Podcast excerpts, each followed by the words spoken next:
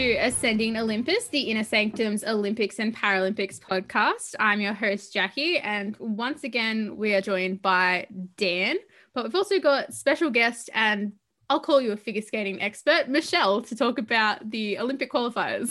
so, how are you, Michelle? We'll start with. I'm good, thank you. Thanks for having me on your podcast. And Dan? Yeah, I'm pretty good. It's uh it's another week of lockdown, but there's been some exciting cycling racing and it's about to kick up um, for the last little bit of the season. And uh, it's actually kind of nice to have a bit of a lull in what's going on in the Olympics because we're only a few weeks away from the Beijing madness really starting to ramp up. Yeah. So I think they said that it was 130 days, two or three days ago. I think it was Monday, our time. I'm, I'm not ready to be within 20 weeks of the Olympics. That doesn't sound right. Yeah, especially when the uh, Summer Olympics only just ended. Still, i mean, I'm still doing my follow up from that. Like, I'm not ready to start and turn the page on the next one yet. Yeah, I mean, if we are going to talk about turning the page, we'll look briefly at Beijing to start off with because uh, the USA's delegation has come out and said that they expect all of their athletes to be vaccinated for the Beijing Olympics. It wasn't mandatory for Tokyo, but when it comes to Beijing, it's considered that they've had enough time that they can enforce a vaccine mandate, which something else, all things considered. It's the first really big major sporting organization to require a vaccine mandate. There's um, a number of sports in the US where they have set up different protocols that has made it almost impossible to be an unvaccinated player, but no one's actually gone as far as mandating it strictly. So this is a big step. Um, I expect it will be subject to a legal challenge, um, but we've got time, and I think it's the right move. I think that in reality, for Beijing to be safe, we do need athletes to be vaccinated. Yeah, I agree. Also, because Team USA is the team that, whilst it affected the entire Australian athletics team, had the COVID scare um, when it comes to the pole vaulter who ended up getting COVID in the village. And he, I believe, was not only unvaccinated, but walking around without a mask on. And so I think that they have realized that they can't actually gamble on it this time a little bit. Only 83% of American athletes, and there was over 600, were vaccinated, which the Australian contingent, it was something like 95%. And yes, our team was smaller, better. So at the same time, our vaccine rollout's been a lot worse if we're going to get political on it. Yeah, absolutely. I think that also just we saw think it was 180 Olympics village related cases over the course of Tokyo Olympics. That doesn't even factor into the Paralympics. And I think that with the disruption that that caused, Team USA, and, and I think it'll be something we'll see more of over the coming weeks from other nations. Federation's going to put their foot down and say, if, if you test positive and we lose a spot in competition, and in the case of the US pole vaulter who tested positive, it was probably a silver medal. Um, you know that's on you and we can't take that risk so we're going to make you get vaccinated plain and simple uh, we'll stick to Team USA, but it's more along a featured star of the Ascending Olympus podcast in that we talk about Simone Biles every couple of weeks. Um, there was an interview that came out this week with Simone Biles saying that she should not have actually made the team, just in that she should have retired from gymnastics because of everything that's happened, especially in the past five years uh, with USAG and the Larry Nassar case. And I think that it was an interesting moment because we all have talked about the mental health side of things since uh, her withdrawal from certain events at the Olympics. But at the same time, for her to publicly have said, I should not have gone to Tokyo is a very different statement. Yeah, I think gymnastics, artistic gymnastics especially, um, does fall into this category of sports in the US where there is a lot of pressure put on to individual athletes to do extraordinary things from a young age. And the expectation is that they should be able to reach those achievements and probably even surpass them. And I think for Simone, because of her performance in Tokyo, but also the Olympics before that. So I think that um, especially in the US, the culture surrounding gymnastics and a lot of those sports where kind of a, a lot of attention is put, especially onto kind of young girls, um, who are kind of the leading kind of figureheads in those sports. Um, we'll talk about this later as well with the figure skating, I guess. Um, there's a lot of pressure put on them to kind of achieve specific things, but also to surpass them um, in a way that really doesn't feel like it's got their self interest um, uh, as a, the priority in those cases. And I think that's definitely what that interview kind of was trying to kind of communicate in regards to how Simone felt after Rio and going into Tokyo. Yeah, and I mean, it, it's not the first time that we've heard about these issues, maybe not on such a, a focus of mental health, but general treatment of the athlete and the way that the athletes are managed. Um, there was, of course, the ESPN 30 for 30 um, on the defection of the Romanian gymnastics team to the US effectively and the institutionalization that followed. Um, and I think it's fantastic that Biles is speaking out like this um, because what it does is it means that it's a chance for gymnastics to finally get ahead of some of these issues because they have totally botched handling of Larry Nassar. Um, but if they have a chance now to, to listen to an athlete who is as prominent and as visible as Simone Biles, it's a chance for gymnastics to get ahead and, and wipe the slate and actually become a really pro athlete federation.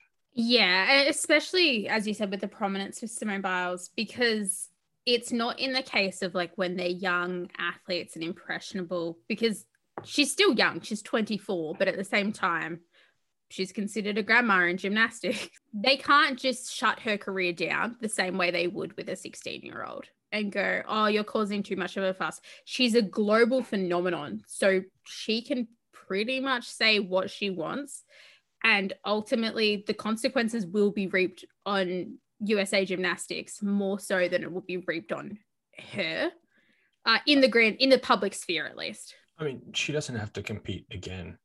And I still have no doubt that we will be hearing from Simone Biles for the next 60 years. But also, like, I think, I think also, kind of culturally speaking, it also feels like the system is really broken if you need your most high profile athletes to speak out on kind of something like sexual assault and systemic kind of sexual abuse in a sport in order for it to receive attention and to, for kind of the the, the uh, perpetrators to face consequences for their actions. That's a lot of pressure to put on these athletes where you simultaneously want them to fight um, on behalf of all these other people who have probably been harmed by Nassar, but also then you also want her to have all these achievements um, competitively as well in her career.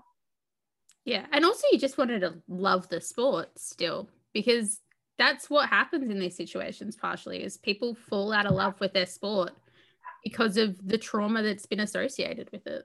We might move on to what'll make Dan very happy because it's not the figure skating yet. The cycling oh, world championships. I'm also here for the figure skating. Thank you. Don't don't don't make me look like that but yeah, so I um stayed up late over the weekend to watch the UCI Road World Championships, and it's fair to say that they were both pretty drama-filled races. At the Olympics, we had two drama-filled races, and and there were suggestions after the Olympics that the Dutch in the women's and the Belgians in the men's had botched the race plan effectively and cost themselves the gold medal. Those voices are getting louder um, despite the fact that in both cases the team's probably overcorrected. So, what I mean by that is that in the women's race at the Olympics, the Dutch let the break get out too far, lost the ability to communicate, and then mismanaged the finish of the race and weren't able to stop anyone, or they weren't able to pull back the breakaway. At the Road World Championships on the weekend, they didn't allow a breakaway. They rode hard on the front and they attacked relentlessly all day there was um, someone was saying that Annemiek van Vleuten in the last 50 kilometers herself had something like 70 attacks. Um, and then you've got to remember there were six other members of the Dutch team who were attacking. Yeah. They went absolutely relentlessly off the front to try and break apart the race, and they just weren't able to do it. And when it came to a group sprint, the Italians got them. Elisa Balsamo with a brilliant sprint, as we were talking about, Jackie. We admired the way that she timed it Oh my god, it was so impressive. she timed it to perfection. She came out right at the last second from her lead out and crossed the line ahead of Marianne Vos.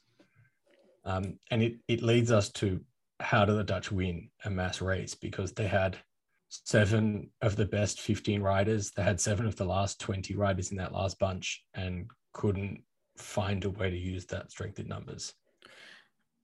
I my take is, and obviously I'm not a cycling aficionado, I would never pretend to be, but at the same time, it comes across, especially with the overcorrection, that they were scared to lose this race and scared to bottle it.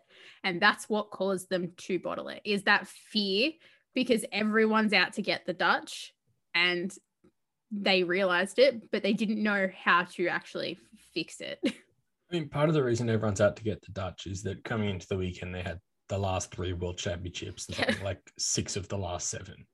Look, like it's, not because they're not good, but at the same time, when you're that good, the pressure is on to win. And that fear of, well, everyone's trying to knock us off the top is real. What's interesting, that was actually kind of what was spoken about for the Belgians after the men's race. So last year, Julian Alaphilippe, a Frenchman, attacked with about 50 kilometers to go, and he left, and no one saw him again in the road, road championships, and he cruised off. This year, Wout van Aert, who's a Belgian, was the favorite. And in the Olympics, he was effectively outnumbered because the team weren't able to do enough work for him. And he didn't have the energy to pull them back right at the end. And, and that's what cost him a chance in a medal. In the World Championships. the Belgians had a very clear focus that everything was for Wout van Aert. There was no plan B, there was no shared leadership. And it meant that they burned their 2IC chasing breakaways they probably didn't need to. And when it came down to it, Wout didn't have the legs. And part of it was probably the expectations of a nation.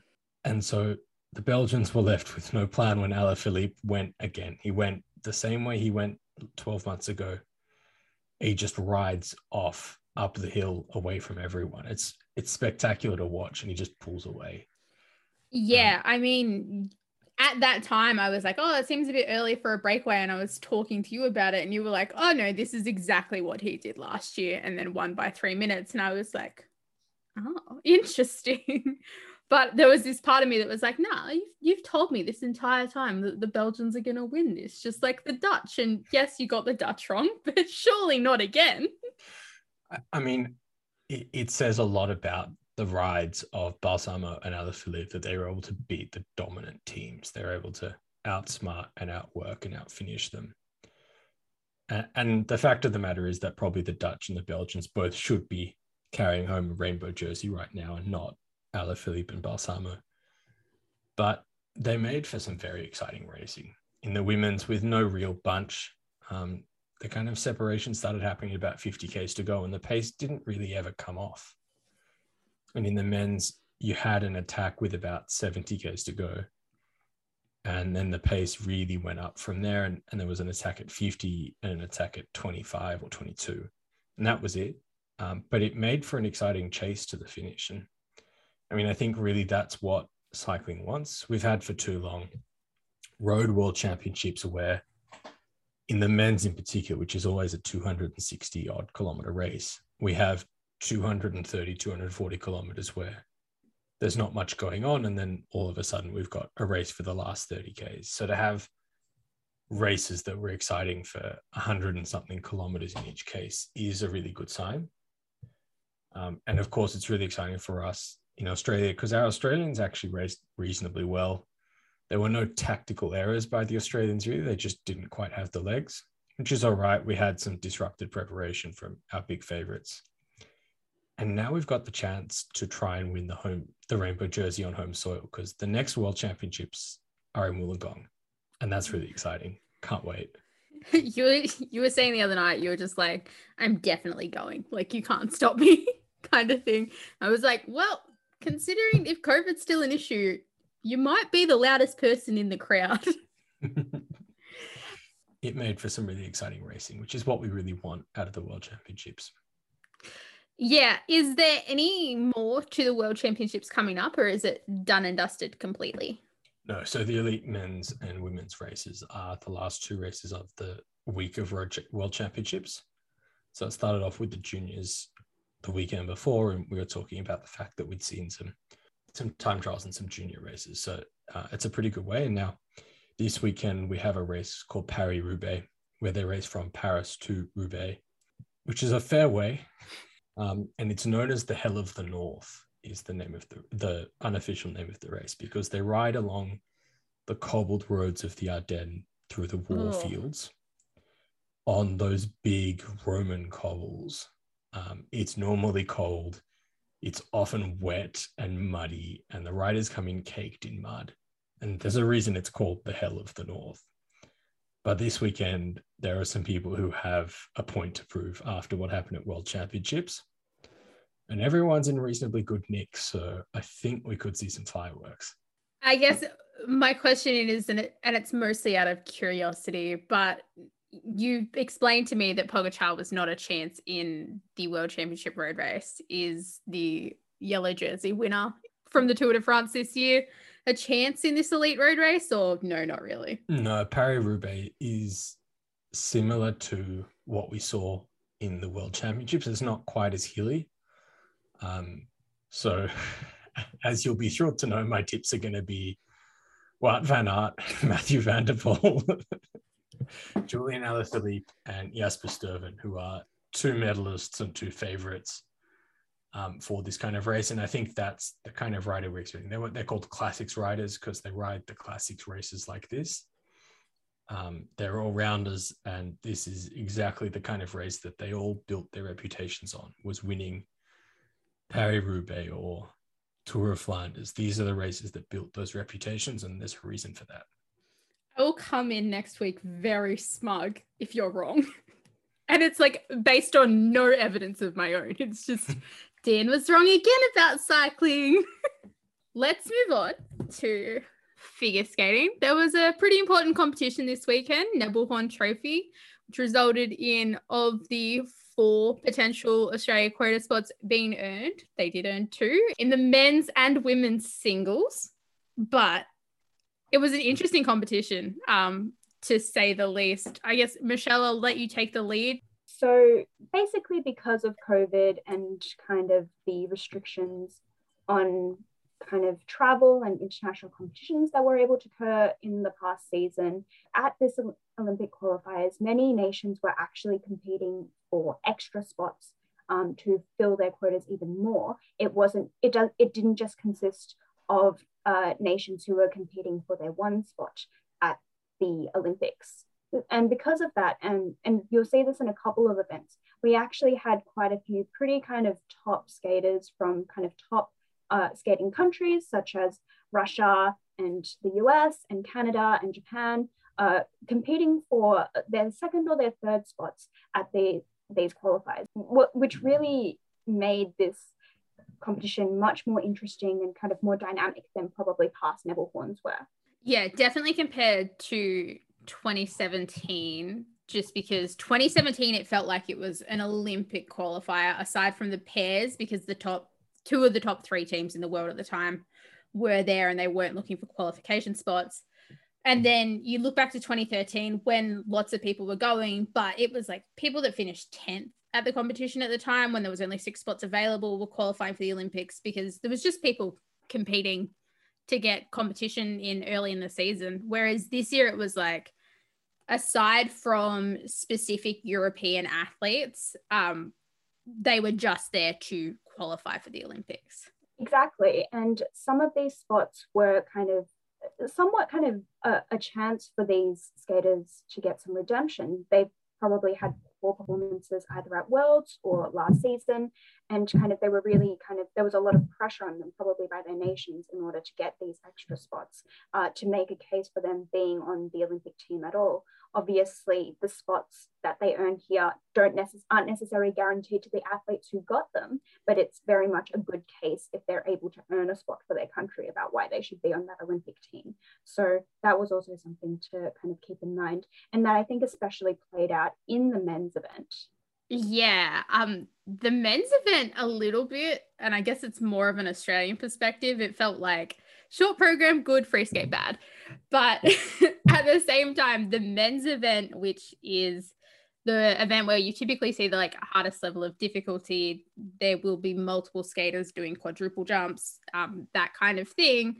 There was probably about four skaters that you would consider to have been your top four, which realistically, that was at least the top three was correct. Um, I would say the Gabriele Frangipani, who was not even going for an Olympic qualifier spot. He is one of those rare European skaters who was competing, who ended up finishing fourth. That was the outlier essentially in the men's results. But I'd say Brendan Kerry's short program was more surprising to me than his free skate performance because he was third after the short. Um, he is the Australian, of course, with a 85.89. And it was like for Brendan, it was nearly flawless. Um, and that is not to be demeaning, but he is coming off the back of a broken foot or a broken ankle, I believe. And for that to be his first competition back and for him to have nailed the jumps the way that he had, he'd lost a level on a step sequence, which that happens. That's a minor um, issue in the men. Yeah, that's level three step sequence is common. In the grand scheme of things, that was like, oh, wow, Brendan's back. Whereas free skate Brendan was in that was more what I expected in the sense of there were things that really worked and there were things that really didn't. Yeah, I think Brendan, in general, kind of as we've been following his career, it's definitely kind of a case of this is a skater with so much potential, and it's very much the chances on kind of is he able to deliver in when it counts and kind of land all his jumps when it matters. So I think after his like really impressive performance in the short program going into the free skate i did have some concerns. I don't know if i thought that he would not qualify that olympic spot kind of looking at where he was after the short but while watching the free i did get nervous at times that maybe it, it maybe it wasn't enough also at the same time with Brendan, I thought that there were people that could surpass him in the free skate, even if he did skate relatively clean, just because some people have more difficult elements um, and your base value does count for a lot. When your grade of execution is factored on a percentage of the base value of your elements. But at the same time, I expected there to be like a fall or two and maybe something else to go wrong. First competition of the season, pretty normal that that happens. But at the same time, I also think I didn't expect him to slip down to seventh because he had a 10 point gap between himself and who was in eighth at the time. Exactly. And I think one thing to note about this competition that I realized we didn't mention before uh, something that really kind of made it a bit more of a kind of nail biting watch was the fact that there was no tech box in the live stream. So we couldn't see how what was happening to his base value at any time and how the judges were kind of perceiving his uh, the grade of execution of his elements while he was doing them, which meant we were all just waiting for the score to come up as he was, I, I imagine, in that free skate to see whether or not he had actually done enough it was the competition was like three days ago and i already forgot about the fact that there was no tech box and i was like i don't know if the spins are getting called as level fours or not. Um which it's like i can watch a jump and see a jump and be like yep that's that. But sometimes it's like i'll be like that's a level two spin and they'll give it a level three and i'm like okay guess i'm not a judge but yeah, I think that the big thing that was interesting, and we'll say it because it's the men's, is that um, pesky little cue that some of mm-hmm. these skaters get. In particular, Vincent Zhou had who won the competition, but got five cues on his jumps, which cues meant to be exactly 90 degrees, kind of you landed at 90 degrees off. Whereas an under rotation pull is meant to be over 90 degrees. But if you're getting five cues, chances are perhaps some of them went more than 90 degrees if you're not habitually rotating your jumps more like with a closer well and like not to get too technical but the cue is kind of nonsense in the sense it doesn't affect your base value like an under rotation will and it's supposed to affect your grade of execution but that's kind of subjective as to whether it is actually affecting skaters' of execution marks. Definitely. And kind of the general vibe of the cue is it does seem to be a way to basically not penalize the base values for skaters, probably from kind of nations that are a little bit more influential in the sport. It kind of did feel that way with Vincent, I guess. Uh, in, if he was from a smaller federation, perhaps more of those cues would have been under rotations. Yeah, I guess the last thing we'll say on the men's is Team USA, Team Russia, Team Japan all have three spots now. I believe they Notably. are the, the only ones. The and the Russian one is the big deal. I think.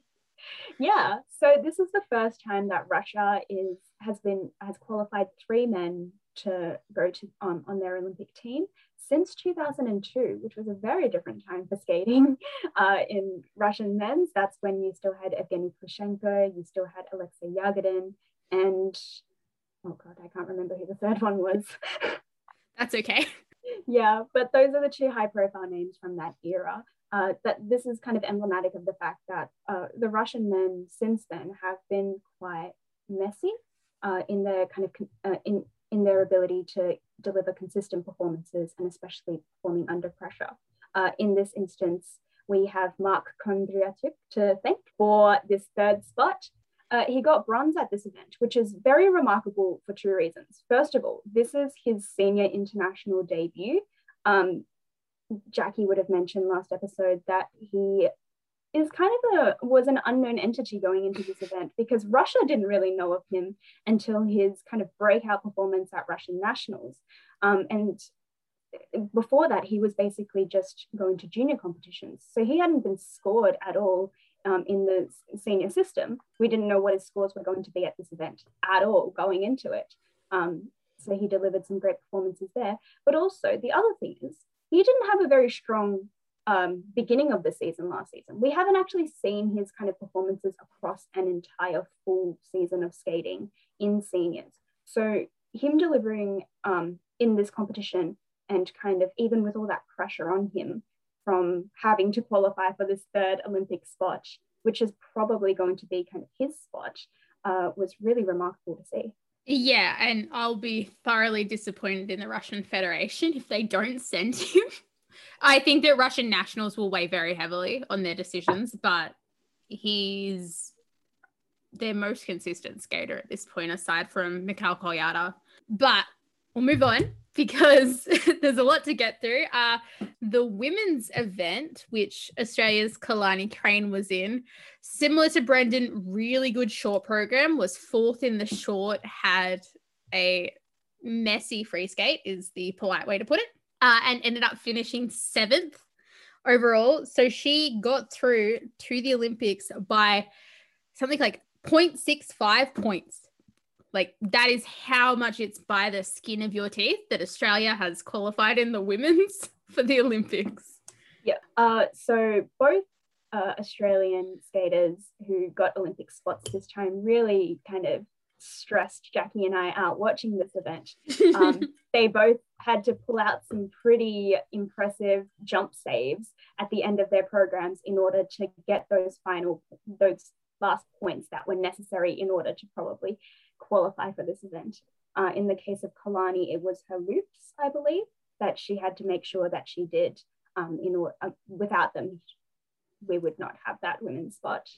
No, without a doubt. Um, the women's is a little bit different in the sense of they're realistically, whilst she's like only just got in, there is every chance the athlete that is in that first reserve spot, which is Lara Naki Gutmann uh, from Italy, there's every chance she will end up actually being granted a quota placement because Sweden has these really strict qualifying rules. Um, and whilst they had a quota spot from Worlds and their skater was at this competition and finished sixth in the end, she had a rough short program, but finished sixth in the short uh, in the free skate, which ended up bringing her into sixth place overall. They she still hasn't met the qualification threshold by the Swedish Olympic Committee standards, despite the fact that ISU and the IOC uh, are both like she's in. She's got all the bare minimum qualifying scores that we need for her to go to the Olympics. Yeah, Sweden has put these very strange kind of scoring expectations. Um, I think this applies to all their sports, but in the case of figure skating, it's not a score that kind of feasibly you would think that she would need to achieve in order to go, to go to the Olympics. You would think that her performance at Worlds and even at this competition would be enough to prove that she deserves to go to the Olympics. But evidently, for the Swedish Olympic Committee, it's not enough. I want to shake them and be like, what more do you need to see? It's, it's really interesting because we talked about it off air at the time of the Summer Olympics, Jackie, about the difference between the various qualifying standards. So in Australia, in athletics, if you meet the Olympic qualifying standard, you're on the plane to Tokyo, assuming you're in the top three in Australia. In the swimming, you had to make a time that would have been enough to swim in the final at the previous Olympics. And, and looking at that was a really interesting discrepancy because it meant that in some races, we didn't actually send any Australians, even though we had one or even two who'd met the Olympic standard, but not the Australian qualifying standard. Yeah. And I think that says a lot about, at least when it comes to Australia, is the difference between sports where we're considered a powerhouse versus sports where we get very few medals, but when we do, they are very much celebrated, whether they are bronze, silver, or gold. Uh, and like swimming, you can look at our swimming performance. Yeah, but, it, it's interesting because at the end of the day, like Emma McKeon met yeah. every qualifying stat. Like she was qualifying on, if the world record was the qualifying standard, she was going to the Olympics. Like, yeah. There was no question that that was how that was going to pan out. But if you look at guys like Zac Stubblety-Cook, for example, he just beat the Australian qualifying standard at the time and then blitzed the field at the Olympics. I wonder how many of our athletes would have improved with the extra three months or four months. Um, noting that some of the races were slower than they were in Rio, and how many of those who might have made a final. And once you're in a final, of course, anything can happen. And so that's kind of where the question lies. And so I wonder if the Swedes, obviously, they know what they're doing. Um, like you don't get to be in the position of selecting the Olympic team if you're a fool but it, it is interesting to kind of consider how they've gone about it given that really high qualifying standard for this. Yeah i think the thing that's bizarre is that it's a 200 um, is the magic number essentially to try and qualify which at this specific competition the only person they got over 200 points in the women's was alyssa liu who is an absolute superstar. She did not actually jump any quad jumps or triple axels, but when she was competing as a junior, that's what she was doing. It was more what she was known for, whereas she's developed into a different kind of skater since she's hit the senior scene. Um, but in the case of Josefin Taljegård, who is the Swedish skater, she got an 180 at Worlds. She got an 166 here. And there's only a finite amount of competitions you can compete at. Um, and a 200 mark is massive. Like there are skaters that have hit it once or twice in their career. There are skaters that will never hit it in their career. Kailani Craine's going to is going to go to her second Olympics, and realistically, she won't get a 200 score um, ever. If she does, it will be because she skated a phenomenal short program and a phenomenal free skate. Like you are expecting a 70 in the short program and an 130 in the free skate, which to do one is possible, to do both is not easy. Definitely. And looking at kind of her tech content at these competitions, it would mean that you would probably, it, it would mean for Josefin that she would probably have to have the skate of her life uh, at a competition before the Olympics to get to the Olympics, when ideally you have the skate of your life at the Olympics.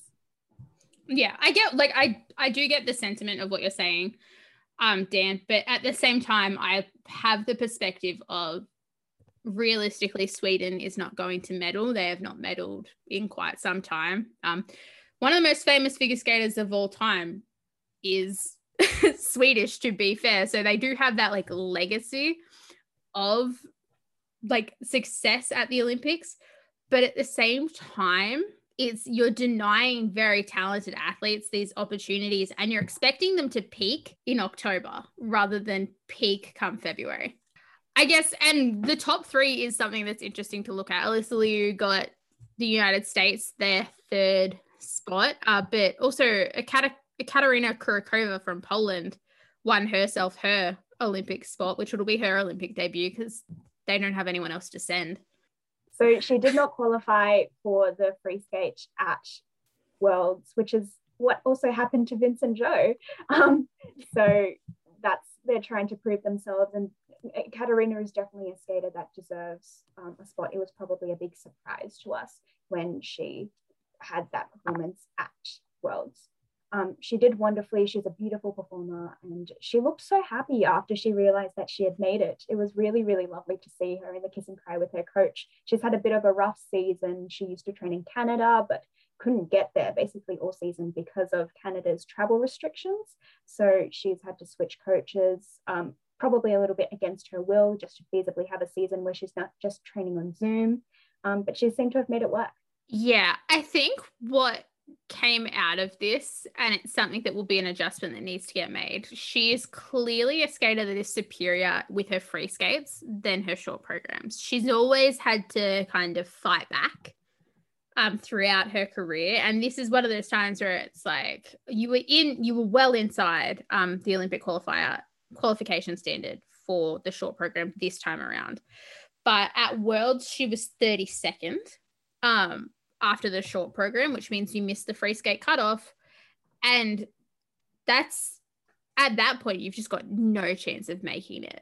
Um, but at the same time her free skates like it's just so effortless and that's the harder program but she makes them look easier than she makes her short programs look definitely she got sixth in the short at this competition and second in the free which put her second overall um, which kind of shows you kind of the, the, the, the change that kind of happens and how much better she is as a free skate skater um, that's always really interesting to see and there are some factors about that. Some people just don't thrive well with that kind of much significantly shorter program where the jumps are a lot more kind of set out. There's not a lot of wiggle room if you mess up a jump early to kind of make back those points later. You have to do an axle, you have to do a combo, you have to do a single jump. Yeah. And then you've got Alyssa who won the short program, won the free skate um, quite convincingly with the short program. But she's easily the best skater for the United States right now? For sure. Um, I would say that even, well, like it might be kind of a, a, a bit more of an ask for her, but even had she not earned this spot, I would, if I were the US Federation, I would still be putting her on the Olympic team. Yeah, I full agreement. yep. And I think Alyssa's who I was talking about when we were talking about Simone a little bit earlier, where there's a lot of pressure put on this girl. And there's been a lot of pressure for the past few years, ever since she was probably around 13. And she had demonstrated that she had the uh, ability to do quad jumps and triple axels, even at that young age. Uh, US kind of figure skating fans have put a lot of hope and a lot of kind of pressure on her to deliver and perform and to kind of win things. Um, and thankfully, she has a really supportive team around her who seem to be on her side and really kind of looking out for her mental health and her well being. But you can easily imagine in that situation, um, if the pressure really got to her, that it could really have negative impacts on her. That's basically what happened to Gracie Gold uh, in 2014 Sochi, who was the favorite for America, um, where the mental health um, kind of really didn't meant that her performance at the Olympics wasn't what we hoped it was. And also, you look at Nathan Chen, who bottled his short program in 2018. Uh, similar, like hope and expectation placed upon him. She's gone through a growth spurt um, between like coming into leaving juniors and coming into seniors, and it's made her a better skater, which I guess it leads into the Russians are clearly the favorite to go one, two, three in the women's um, we don't even know their team. And like I'm saying, they've got four skaters that can win Olympic gold right now.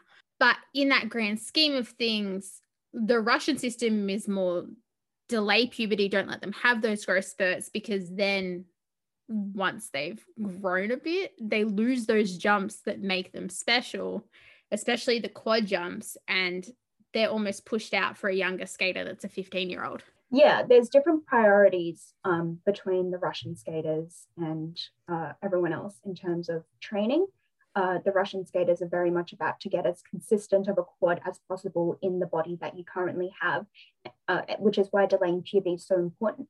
I think for Alyssa, going through puberty meant that she was able to um, have the opportunity to relearn some jump technique that we thought was a bit questionable when she was younger. She had some very strange kind of entries into her quads and her landings sometimes made me nervous. And those seem, I don't feel that way anymore with seeing her jumps now. Obviously, she didn't do a quad here, but it does feel like her jump technique has significantly improved, as has her basic skating skills, which are things I assume she would have worked on um, through that growth spurt. Yeah, I will guess we'll move on to the other results for Nebelhorns. We'll start with pairs, um, which we did have Australians in. It was Anastasia Golubeva and Hektor Giotopoulos Moore.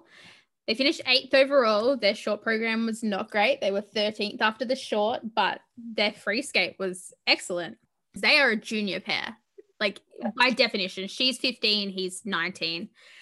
And I think that they performed really well in their first senior event. They are not they have not qualified for the Olympics. I'm actually not bothered by that because at the same time, they're the third reserve, which is a big deal in itself. Like the fact that they have earned Australia the third reserve spot, it's the most likely event where you could actually end up with getting one of those reserve spots when you are later in the reserves. But yeah, it was a great competition for them, especially I think it was their se- second international competition as well, but first senior. For sure the last time we saw them was only a couple of weeks ago on in the Junior Grand Prix, which kind of was their kind of first competition of this season, and they haven't really performed much before that. Um, even as uh, a pair, they it's not been long since they kind of paired up at all. Um, in this competition, they just had some major errors in the short, um, an aborted lift, and uh, they collided in their step sequence and both fell, which kind of fall deductions are pretty nasty in pairs as well. Uh, I also am not kind of that worried for them because they're so new and they're also already so promising. They still have a couple of Olympic cycles that they can compete through. And I'm really kind of excited to see how they grow in the next four years um, and seeing how they look for the next Olympics. Yeah, I agree. Um, I actually don't have a lot to comment on for this pairs competition, partially because I'm not super interested in pairs. I find it the event that I am the most afraid of and also the least interested in because of that fear. I'll just say a couple of quick things about the rest of the pairs field. Uh, first of all, um, I think it was really impressive that we had the two German pairs at this event, both of whom were not competing for spots, do so well. Um, I think it shows some strength in kind of German pairs, um, which and pairs is a discipline that we usually think of as dominant by the Chinese and the Russians. Um, I was also really surprised and impressed, impressed at the Spanish um, pair who were kind of who got the first spot. They were second in this event. They had gotten second in Lombardia a couple of weeks ago, and you know Spain isn't really known for producing really strong pairs teams, so that was really impressive as well. Um, the final thing I want to note is the Israeli pair, Kops and Krasnopolsky. This is Krasnopolsky's seventh partner. He's kind of gone through about one partner a season um, and just recycling through them. And it just definitely does seem that he's basically only invested in finding a girl who will be able to get him to the Olympics. Um, he got to the Olympics last uh, in Pyeongchang with a different partner, and he's had two or three partners since then. So I believe that this is his third Olympics with his third partner, which well, three Olympics, three different partners, many. Yeah, yeah. Sorry, I should say third Olympics with a completely new partner. It's new partner who dis. And it's not like uh, his previous partners have been bad. They've all been really promising and definitely the kind of thing if they stayed together for more, longer than a season, they could probably really kind of grow and develop together. But no, he's just moving on to the next one. And lastly, the ice dance event. Dan, would you like to take this one? yeah, obviously. Um, Michelle, do you want to kick us off? The first thing I want to say about the ice dance event is that ice dance is clearly the most political of the disciplines, and you could very obviously see that in every aspect of this event. Yeah, it's um judges choose violence when it comes to ice dance. Ice dance is the one that has the judging scandals that are famous, uh, in particular 2002 Winter Olympics. And I again repeat, I am in favor of strongest, fastest, largest. Yeah, okay. no what, judging. Whatever, Dan, that doesn't work. it especially doesn't work in ice dance. Strongest, fastest, largest. Can you imagine, Jackie? I mean, you can have taller girls in ice dance than you can in pairs. So I guess the tallest girl wins. um, but I thought it was a really interesting competition. Australia had uh, Holly Harris and Jason Chan, uh, and I'll start with their rhythm dance, which is to Kylie Minogue. Um, this is a team that has a trend of they will either skate to queer icons, um, and their free skaters to Chaka Khan, or they skate to super Australian stuff. So their free dance last year had Waltzing Matilda in it, which, as a skating fan, like I can't even make sense of the logic of that. But you've gone for queer icon and Australian Kylie Minogue for the urban dance rhythm dance this year, and I'm like, yes, this is exactly what I want. I think what you really need to say is yes. Shut up. Oh my God. Absolutely. This is the program that I'm sending to everyone in kind of my life, no matter how much they care about figure skating, to be like, check out these guys. They represent Australia and they're fabulous. Love them as much as I do, please. But they didn't actually get a qualification spot. And as far as I made a call that they were our second most likely to qualify, which, okay, both Jackie and Dan were bad at calls last week, all things considered. But um, they, ice dance is the tightest discipline by far, but they're not even in a reserve spot for the ice dance, which to me was very surprising that they were that far down the order. For sure. When I mentioned that ice dancing, ice dance has a lot of politicking in it, I also think that Australia is less influential in ice dance compared to the rest of the disciplines. In pairs, obviously, we don't have a particularly strong field, but we we seem to have a good kind of deal going with the Russians, where they will give us their girls and they will let us co- uh, let us go to their coaching teams. Um, also, so we with- have the Russian technique that the judges like. Yeah, well, also with the pairs, like we have the pedigree of having junior world champions uh, not that long ago. But ice dance is a whole other scheme where we've got three teams. We can't qualify for an Olympics to save ourselves, it feels like. And we tr- we've tried really hard this time. Yeah, definitely. And kind of all the teams above have basically been European countries. That's all I'll say about that. What was your take on this event as a whole, as far as the let's go with the rhythm dance to start off with, because it is urban uh, which can mean a lot. but do you want to explain it a little better? Sure. So, uh, what distinguishes the ice dance, rhythm dance from every single other uh, event in the figure skating is that it is the most strict in terms of the music that you can choose and the steps that you can do. In the rhythm dance, there is always a theme that is decided on by the ISU. This year, it is urban dance which uh, is up for interpretation, but basically it does mean that the ISU wants disco, funk, uh, hip hop, and kind of probably more poppy contemporary music. That's what they're trying to encourage. Uh, however, the pattern, which is the set step sequence that all the skaters need to do, is a blues pattern, which is to a very slow BPM um, which sometimes doesn't really fit well with your with a, a very upbeat, fast-paced hip hop uh, theme that you're going for. So we have a lot of really jarring programs we uh, in which kind of the music cuts feel really sudden and don't make sense. Uh, the Kylie program that Harris and Chan doing works because their slow song and their fast songs are all Kylie Minogue songs. So it feels a little bit more consistent. And that really is a strategy that works.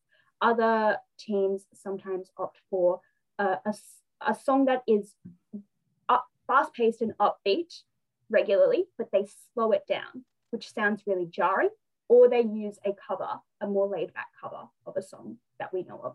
Yeah. And this event, like specifically Nebelhorn, I know that it'll sound surprising because you'd think that I'd pick the team that was like the first and first, but the team that actually impressed me, similar with you with the pairs, is Mueller and Dieck, who are the Mhm. Germans, who didn't need to qualify. They finished fourth in the rhythm dance, third in their free dance, but the margins are so tiny that they actually ended up second overall. This is a team that I think can actually be a sneaky top 10 ultimately. They will have to like up their rhythm dance score, especially, but we're not seeing how the top 10 uh, teams from Worlds are scoring with their rhythm dance, which there are some years where just like those big teams really struggle with the rhythm dance early in the year. For sure, we haven't seen that many of our top kind of ice dance teams from Canada, from America, from Russia, um, and even kind of in terms of program announcements, they've been far and few between. The goal, I think, in this ice dance is either you do well or you go viral with your program. And I think the Germans are set up kind of for both. They had a really strong performance with some good scores. They have uh, Toxic by Britney Spears in their rhythm dance, and they're doing a Whitney Houston free dance. What more can you really ask for? Yeah, they'll either go viral for their rhythm dance or their free dance. And they don't necessarily have the same je ne sais quoi that Virtue Moir did in 2018, but it's like this is something that it's a program that if the German Olympic Committee or the German Skating Union really wants to promote it, they'll do well with it. Um, the other team, which they're not in their senior debut by any means, but it's going to be their first, like, hopefully, proper senior season, is the Georgian team of Kazakova and Reviya, who finished third overall. They they were fifth in the rhythm dance and second in the free dance, finished third overall. I thought they were great. And they kind of created the one-handed cartwheel craze in figure skating in the past year. Yeah, so ice dance has gone through a couple of rule changes in the past few years in order to kind of add a little bit more dy- dynamic uh, m- movement and variety into the um, into the programs. Uh, there's some really strict rules around when can you touch the ice, when can you be on two knees, when can you do slides, or do they get classified as falls? And kind of one of the things that have arisen from a, a, relaxation of these rules are cartwheels on the ice. Um, the most iconic being by Kazakova and Reviya uh, in their final junior season, which would have been 2019 2020. Um, they did really well. They skated to In the End by Linkin Park, which is now also being skated to by many ice dancers as their rhythm dance. Um, so they also have this kind of influence.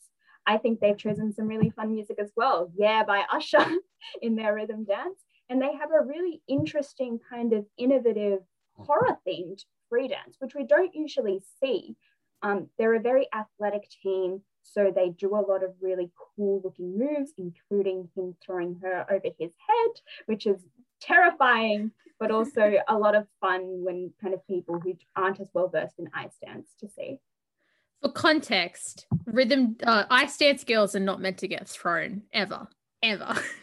once upon a time ice dance girls shouldn't have even been lifted over their partners heads Yeah, I think that Nebelhorn leaves ice dance in a really interesting position because the French team of Papadakis and Cizeron, we don't know whether they'll go to the Olympics just because of vaccine requirements. Um, and also they missed the end of last season.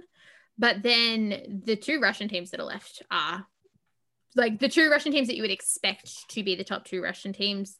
I would prefer them just it's partially biased, but also like my own assessment of skating is that they would be positioned ahead of the Americans and the Canadian teams that are expected to go to the Olympics. I definitely think that uh, Sinitsina and Katsalapov, one of the Russian teams, is kind of the favorite uh, if the French aren't there. But I think that depending on how the U- how hard the US push for an ice dance medal, um, there is a pretty strong chance that um, they might come ahead in some scoring kind of details. Um, it's hard to say at this point because we haven't seen them all compete internationally. Um, so we'll have to see how this season pans out and how the uh, the scoring looks because ice dance is very biased. Sometimes we see some things that we think don't deserve to get scored the way they do, um, and that's going to be what's the most telling in this discipline. Yeah, I think that that's all we actually have time for. Um, you and I could talk about figure skating and the Olympic figure skating in particular for hours on end. But Michelle, would you like to give us your social media handles for people to hopefully follow you?